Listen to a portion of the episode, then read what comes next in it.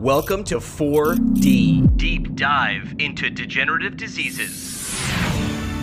Gaining insights through casual and amusing clinical conversations.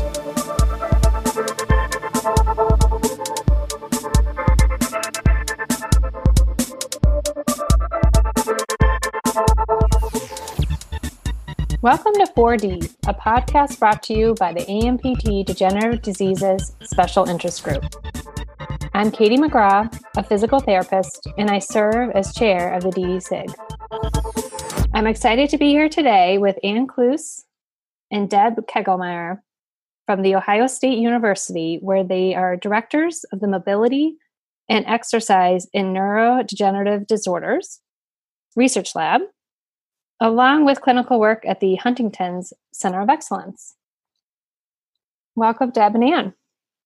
Um, hello, I'm Ann Kloos, and I'm excited to be here today with you, Katie. Um, I work at Ohio State University, um, teaching a lot in the neurologic curriculum, and I've also been working at the Huntington's Disease Clinic for quite a while at OSU's Center of Excellence. Hi, I'm Deb Kegelmeyer, and thank you again for having me as well. I also teach in our neurologic content and also teach in pathology and geriatrics, as well as my work in Huntington's disease and across multiple task force. Well, it's so exciting to have you guys here today, in particular because of the recent paper that you were um, authors on titled Clinical Recommendations to Guide Physical Therapy Practice for Huntington's Disease. Um, it's such an important paper and such an important topic, and it's great to kind of celebrate it this month in particular for Huntington's Disease Awareness Month. So, maybe to start, if you could give us some background information about how this paper came to be. Well, I'll chime in. We um, both are members of uh, the Huntington Study Group here in America, as well as the European Huntington's Disease Network Physiotherapy Working Group. And in our work there, we were approached along with um, multiple other members in that group to come up with this um, systematic review and then the clinical practice guidelines in Huntington's disease. And this systematic review, is that the paper from 2017? Yes, that's correct. And so is this a continuation of that work? Yes, it is. It is a continuation of that work. Um, basically we took what we had found in the uh, systematic review and we thought well we really wanted to have something that would help clinicians to translate what was in that systematic review into actual practice. So um, we decided we wanted to um, do the do a clinical guidelines paper that was separate that would be more with action type statements and giving like grades of recommendations so clinicians had a better idea of what interventions would be best to um, do in their clinical practice. And so, to give a little more detail, what kind of results did you guys focus on for this for the clinical recommendations? We started using the original clinical practice guidelines, which had come out back in around um, 2012 and 2013. And in those, they had come up with these areas um, uh, in the guidelines or practice areas. So, starting out with aerobic exercise and then um, balance and gait and moving through those different categories. And so, we started to look at those categories and see what kinds of uh, recommendations we could make in each category.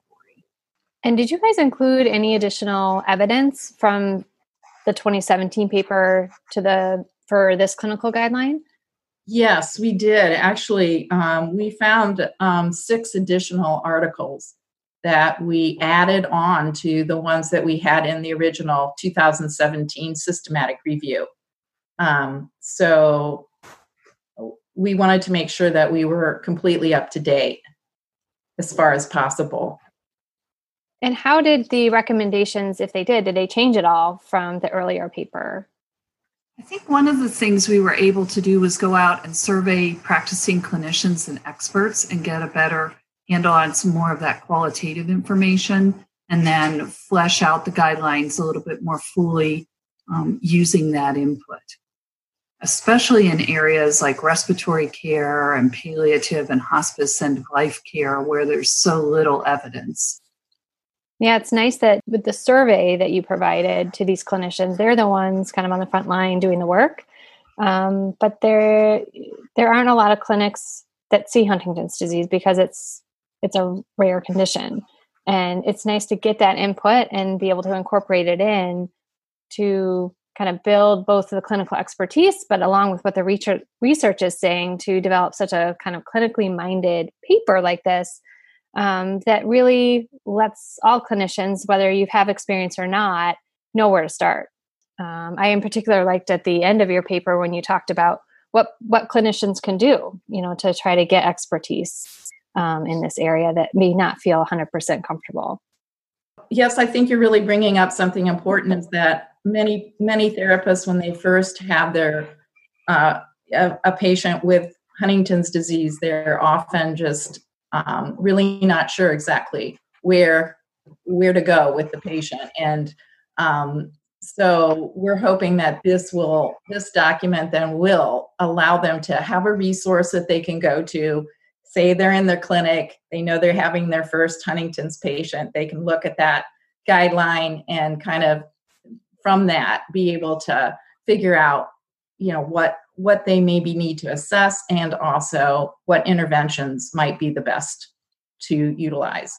So given some of the history with the research in huntington's disease i mean it's really grown just in the past decade um, and kind of really informed or been really informed our clinical practice um, and it's the work that you both are doing. It's it's so valuable. But maybe you could help us have some better insight into what are the areas of Huntington's research that really still need some attention, um, and what are some areas that have had you know fairly significant growth in understanding over the past decade.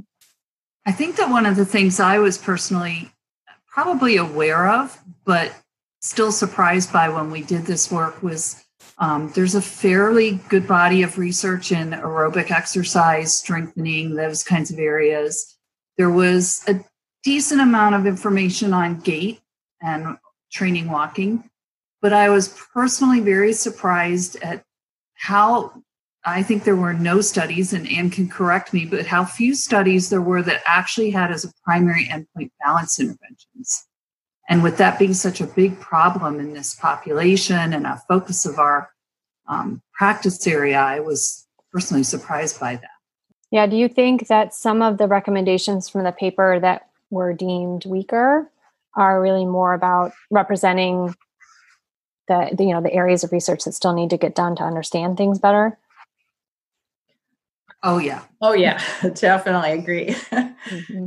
Within that the body of literature with the balance, I mean, they just there was no no study that had made balance as one of the primary measures that they were looking at and all, almost all the studies there were like multiple other interventions so you couldn't sort out what was actually bringing about any of the changes that they did find in the balance measures so you know we de- need to do more targeted studies to actually look at okay what intervention specifically is it that you know can lead um, to the best or is it a combination mm-hmm. Well, maybe we could kind of go through some of the um, action statements from the paper. So, the first action statement was effectiveness of aerobic exercise paired with strengthening exercises in persons with HD. So, what is it here that we should be taking away? I think definitely we saw benefits. And, and something that was interesting was that they are able to tolerate this and there there was safety and feasibility in doing this. There were some challenges. If you read the details of the studies, you could see that many of the studies provided transportation um, or did things like that to get clients to come to the sessions. So we definitely have hurdles, some pretty big ones in getting people in for these kinds of interventions. And there was a wide variability in the level of the um, when you look at exercise intensity. And, and when you look at the recommendations for higher intensities, but in actuality, um, there was some difficulty getting people to those higher levels. And do you have a sense of what was holding back that ability to achieve these higher levels? I think it's a combination between fitness levels of individuals and then our ability in designing research studies and how to move and progress people through. To try to incrementally increase the intensity? Yeah, and, and not having done those studies per se, I know that that was some of the issues were just even getting to that point. And then people don't, they don't like working that hard when you get up yeah. to 85 and 90. So some of it, some was a little bit of that, but I don't want to say that was all of it. I don't think we've had a chance to fully flesh that out. Mm-hmm. I was um, impressed by the frequency of these studies that they were exercising, you know, three to four times a week, which is a lot, and it's more than what's more what's typical based in a outpatient physical therapy clinic. And I think when you see those, you'll note that they were primarily done in Europe, where they were either, we had a lot of inpatient based rehabs, or again, these studies where they were able to do transportation, or there was an excellent study on home exercise program. Mm-hmm. And just to be sure, anything to add? many of these you talk about the compliance like three you know doing three times a week too a lot of them were like supervised as well so there was a therapist or someone who was like supervising the exercise and they you know so they they had had some motivation from that aspect mm-hmm. yeah you can't deny the power of being watched um, or just the power of having to leave your house and you know go to a clinic there's you know there's a lot of results that just come from showing up mm-hmm. All right well your second action item or your sorry your second action statement was regarding gait training and so what should our listeners know about the findings there um, with the gait training again we found that there was pretty pretty strong evidence that if you do uh, like a very individualized you know one-on-one uh, gait training with a person with Huntington's that it can be beneficial. And particularly in terms of the outcomes that showed changes, they were more in the areas of spatiotemporal measures of gait, like, um, for instance, gait speed, which improving gait speed in people with Huntington's is, is a big, it, it, it can really improve their quality of life because they tend to walk pretty slow. So if we can get their gait speed up, that's a good thing for them. Um, and uh, and also in areas, um, for instance, like stride length. Um, so taking bigger steps, you know, helping to, which helps them to walk faster. Um, the the problems, though, although it does appear the individualized works, um, you know, uh, it again there were uh, the frequencies, the intensities, the timing of these interventions were all really different. So there's a lot of questions about, you know, again, like we need to find out more about what is, you know, what are the best parameters for us to be doing this gait training in. Yeah, was there variability even in terms of what these studies were doing in their interventions? Well, we saw we had ones that focused particularly on gait. Mm-hmm. Almost always, one thing to point out, I guess, across these was that it was the ones that worked and where we saw benefit typically were one on one. And one on one with a physical therapist? With a physical therapist. And um, so I think that's was a take home for me. Um, the gait ones that work, oh, they were focusing on walking faster, taking bigger strides. So it tended to be task specific. Okay. Yeah, I'm thinking of it as more of a traditional kind of gait training with the physical therapists there, cueing different um, either strategies or trying to mm-hmm. kind of improve kinematics um, with yeah. different types of cues. Yeah. Or using some type of a modality to do that. And that carried across to balance. We saw a lot of functional, task specific, and again, one on one with a physical therapist um, with those. And, and like Anne said, a lot of variability. So it's very difficult to say what would work as far as intensity, duration, those kinds of things. Okay.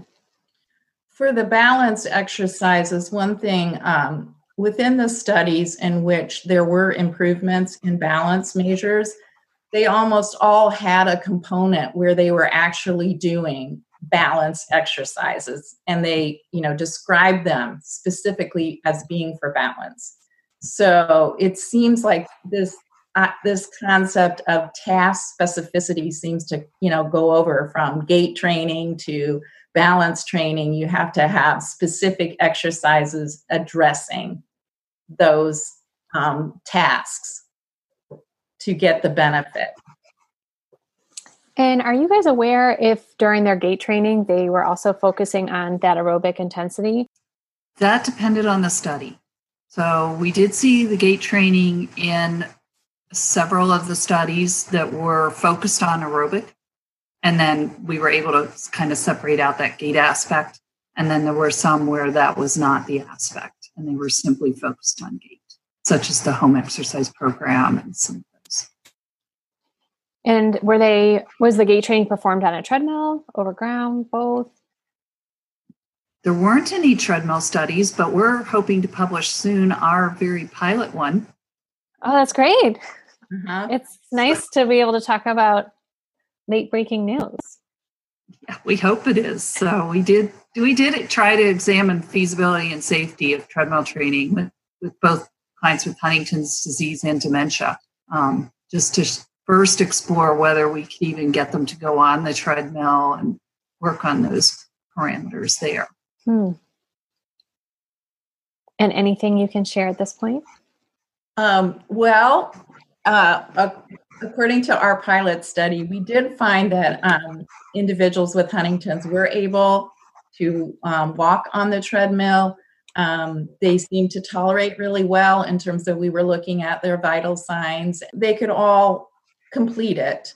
Um, what is interesting though is that um, you know we had intended to have them start out at like their comfortable speed on overground walking.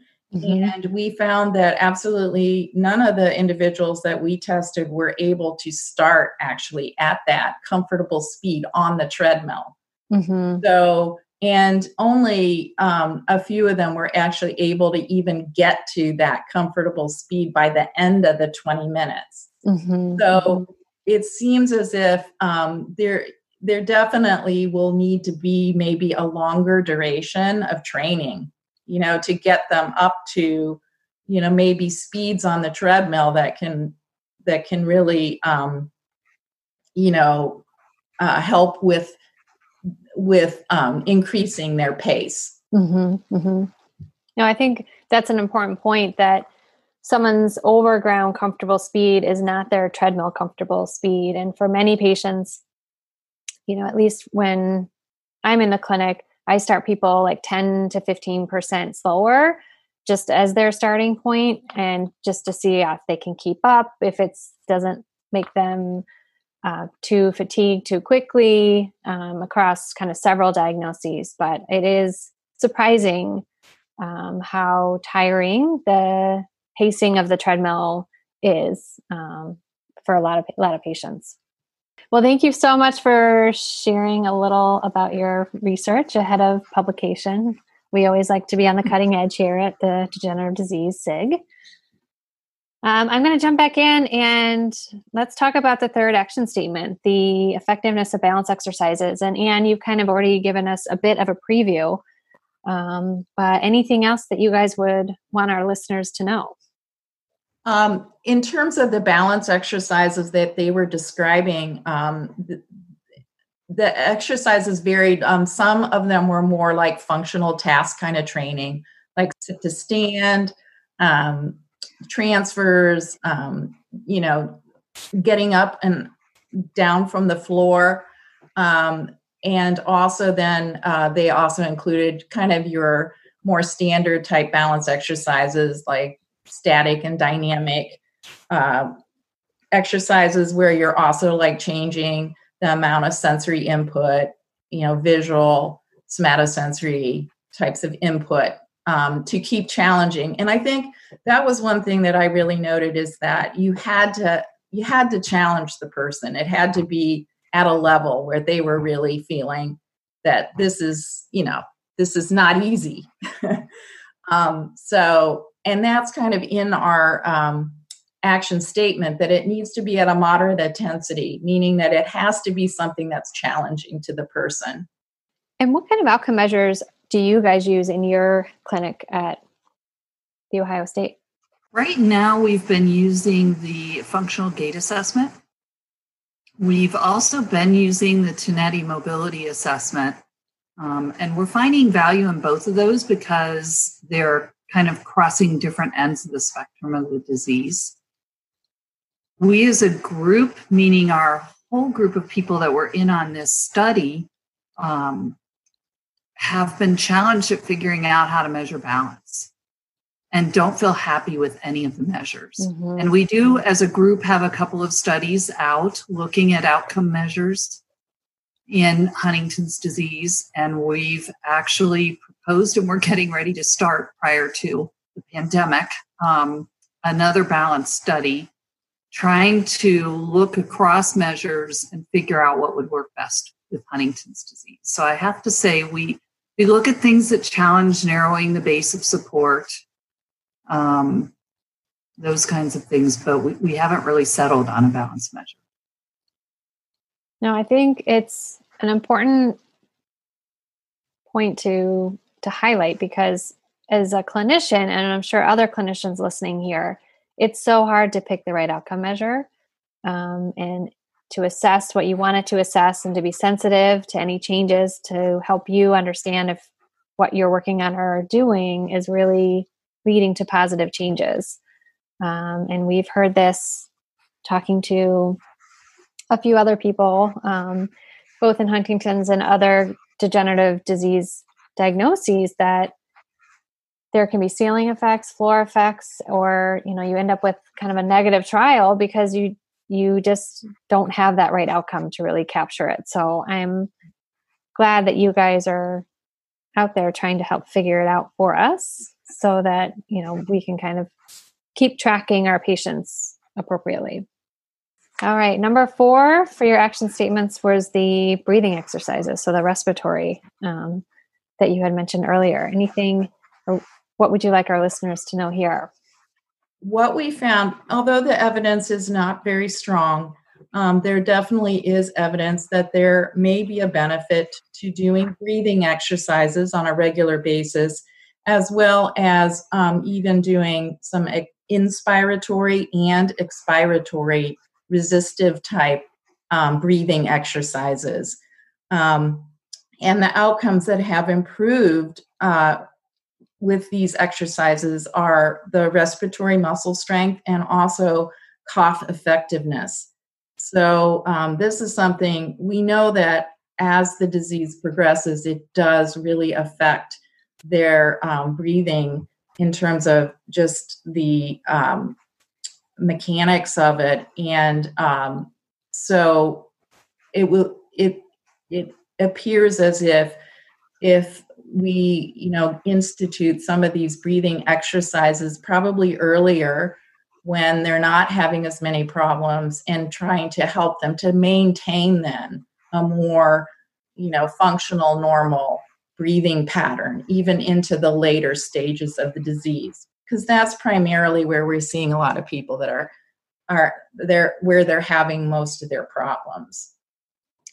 Right so being proactive and not waiting for the kind of the known problem to arise, but trying to institute some of these exercises earlier on to push out potentially the onset. Are there are there researchers who are looking at or trying to study that type of model? Um, that being more proactive, like instituting kind of respiratory or balance or gait earlier on, kind of recruiting people earlier on in the disease to understand how it may or may not change the functional course? I don't know that there's anyone looking early on, and um, but I do know that there's uh, some research that's been done, and she may follow up. Um, a person named Una Jones in the UK has looked at respiratory function in um, individuals with Huntington's disease and started that work. So, specifically, she's been working in that area. Awesome. And is there anyone, this is a, a bit off topic, but um, I think kind of we can layer it in, is talking about the aspects of motor learning, kind of in early Huntington's disease versus later stages, and how that may influence these recommendations or treatment approaches when you're looking at things like gait and balance and um, respiratory training. Um, yeah, definitely. Um, motor learning can be impacted, um, particularly as it as the disease and progresses, and um, uh, they although they continue. I mean, there's evidence that they do continue to to be able to learn mm-hmm. um, motor tasks um, throughout their disease, but um, I would say that um, you may have to do a lot more. What we found is just because there's also the cognition that is changing at the same time that you end up having to do um, more cueing, um, you know, getting them uh, to attend to like, you know, specific cues so that it helps them to be able to do whatever their task is they want to do.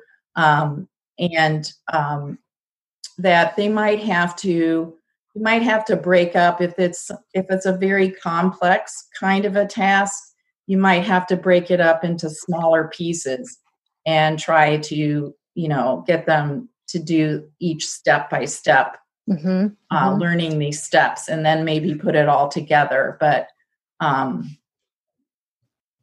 it's not though that they cannot learn it's just it may be take it may take them longer mm-hmm. And sequences particularly are, are difficult to learn. And I can't think of any studies that have explicitly looked at motor learning, but I know that when we're talking about study design, we're always talking about that. Um, there's a lot of conversations around it, and is it going to impact the study? In our study where we looked at Dance Dance Revolution, um, sequencing was a big issue. They had to follow sequences their ability to perform on Dance Dance Revolution was worse than mine, uh, which is they really, really struggled with those sequences and making, especially backward movements. And we see that we tried in one of our early studies to do the four square balance test. And um, the one where you step in the sequences and found that we could not really use that because we had to literally walk them around in the sequence. Almost everyone in the study.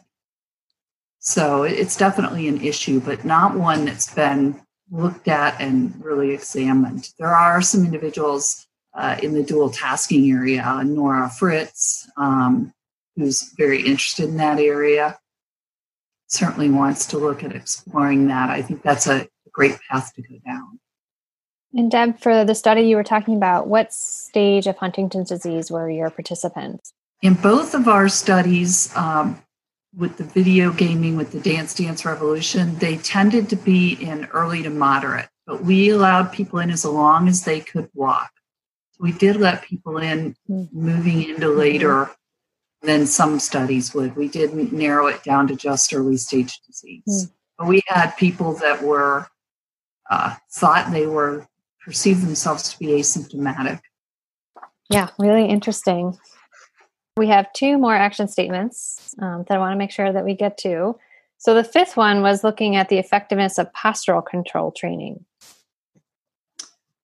Um, yes, postural control is an area um, where you see there is there can be um, many impairments, um, particularly in the beginning, earlier stages, you just maybe note that their posture, just in general, they have more of a slouch type posture when they're, and even you see it sitting, you see it at standing.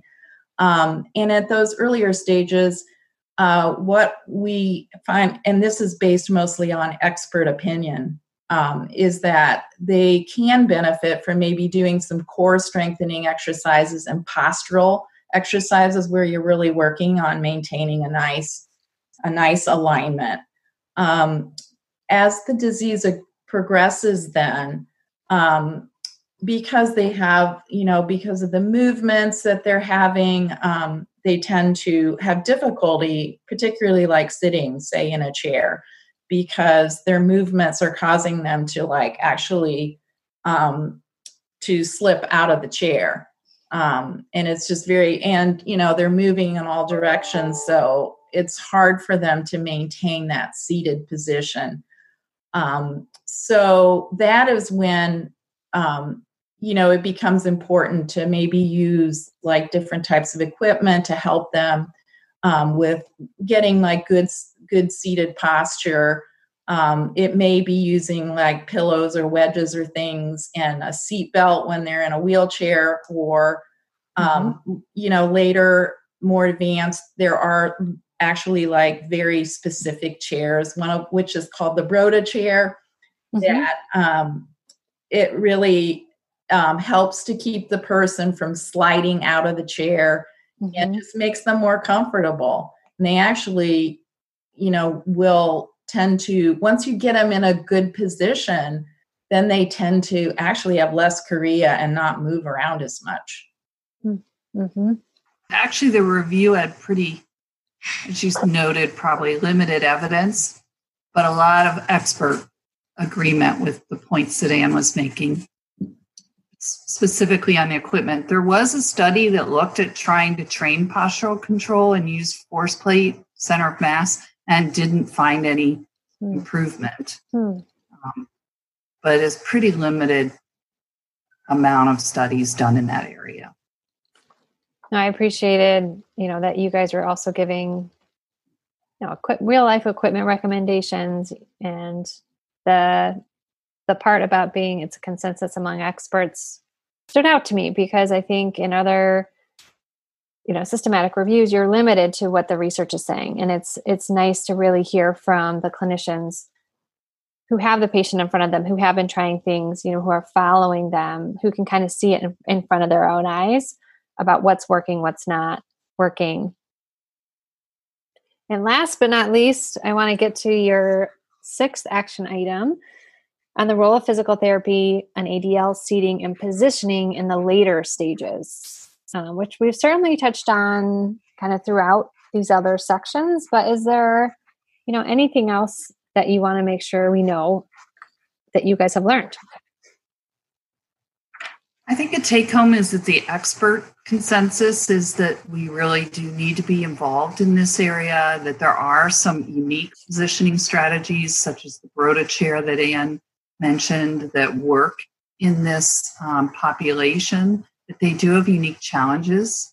And, and as experts, we've seen that the need for bed railings, because otherwise they fall out of bed. And we've actually had people with uh, head injuries from hitting bedside tables, mm-hmm. falling out of bed because of the chorea and those things. So, um, all of those are considerations that um, may not be well taken in institutions. But again, just we all know the challenges here as researchers, but as clinicians, we take care of people right through the moderate and late stages. And there's a real need to better look at and research effective treatment strategies in those stages. Mm-hmm. Well, towards the end of the paper, I again I really appreciated how you outlined some steps that clinicians can take um, that in order to get more expertise or feel more comfortable um, starting to treat a patient with Huntington's. Are there any other resources online um, that you guys can point to for our listeners to go to if they had other questions or um, just wanted to get some more general background information on Huntington's disease? Well, we always recommend there's a series um, that was actually it's a joint um, endeavor between the Huntington's uh, Disease Society of America and the um, Amer- uh, the Academy of Neurologic PT. Um, but we have a series. There's five different uh, modules that are online that you can access free um, from the Learning Center at the APTA. um, and they are about all different topics um, on uh, you know on Huntington's the care of Huntington's disease. Um, and Deb and I were involved. Lori Quinn uh, did one of the modules, and then uh, we had an occupational therapist, Teresa Berner uh, from OSU, were involved in that.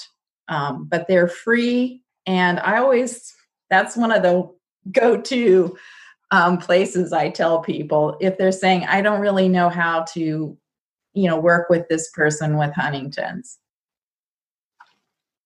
No, it's fabulous. I've watched it myself and I learned a lot. So I've really appreciated the effort and the time that you guys put into that. And I know our listeners out there um, who've used it as a resource, I can only imagine that they feel the same. Well, we give a big thank you to the Huntington's Disease Society of America because they're the ones who pay for the continuing ed credits. Um, and that's because they really want more therapists to become knowledgeable in this area and work with these individuals. Well, we'll make sure that we put the link in our show notes.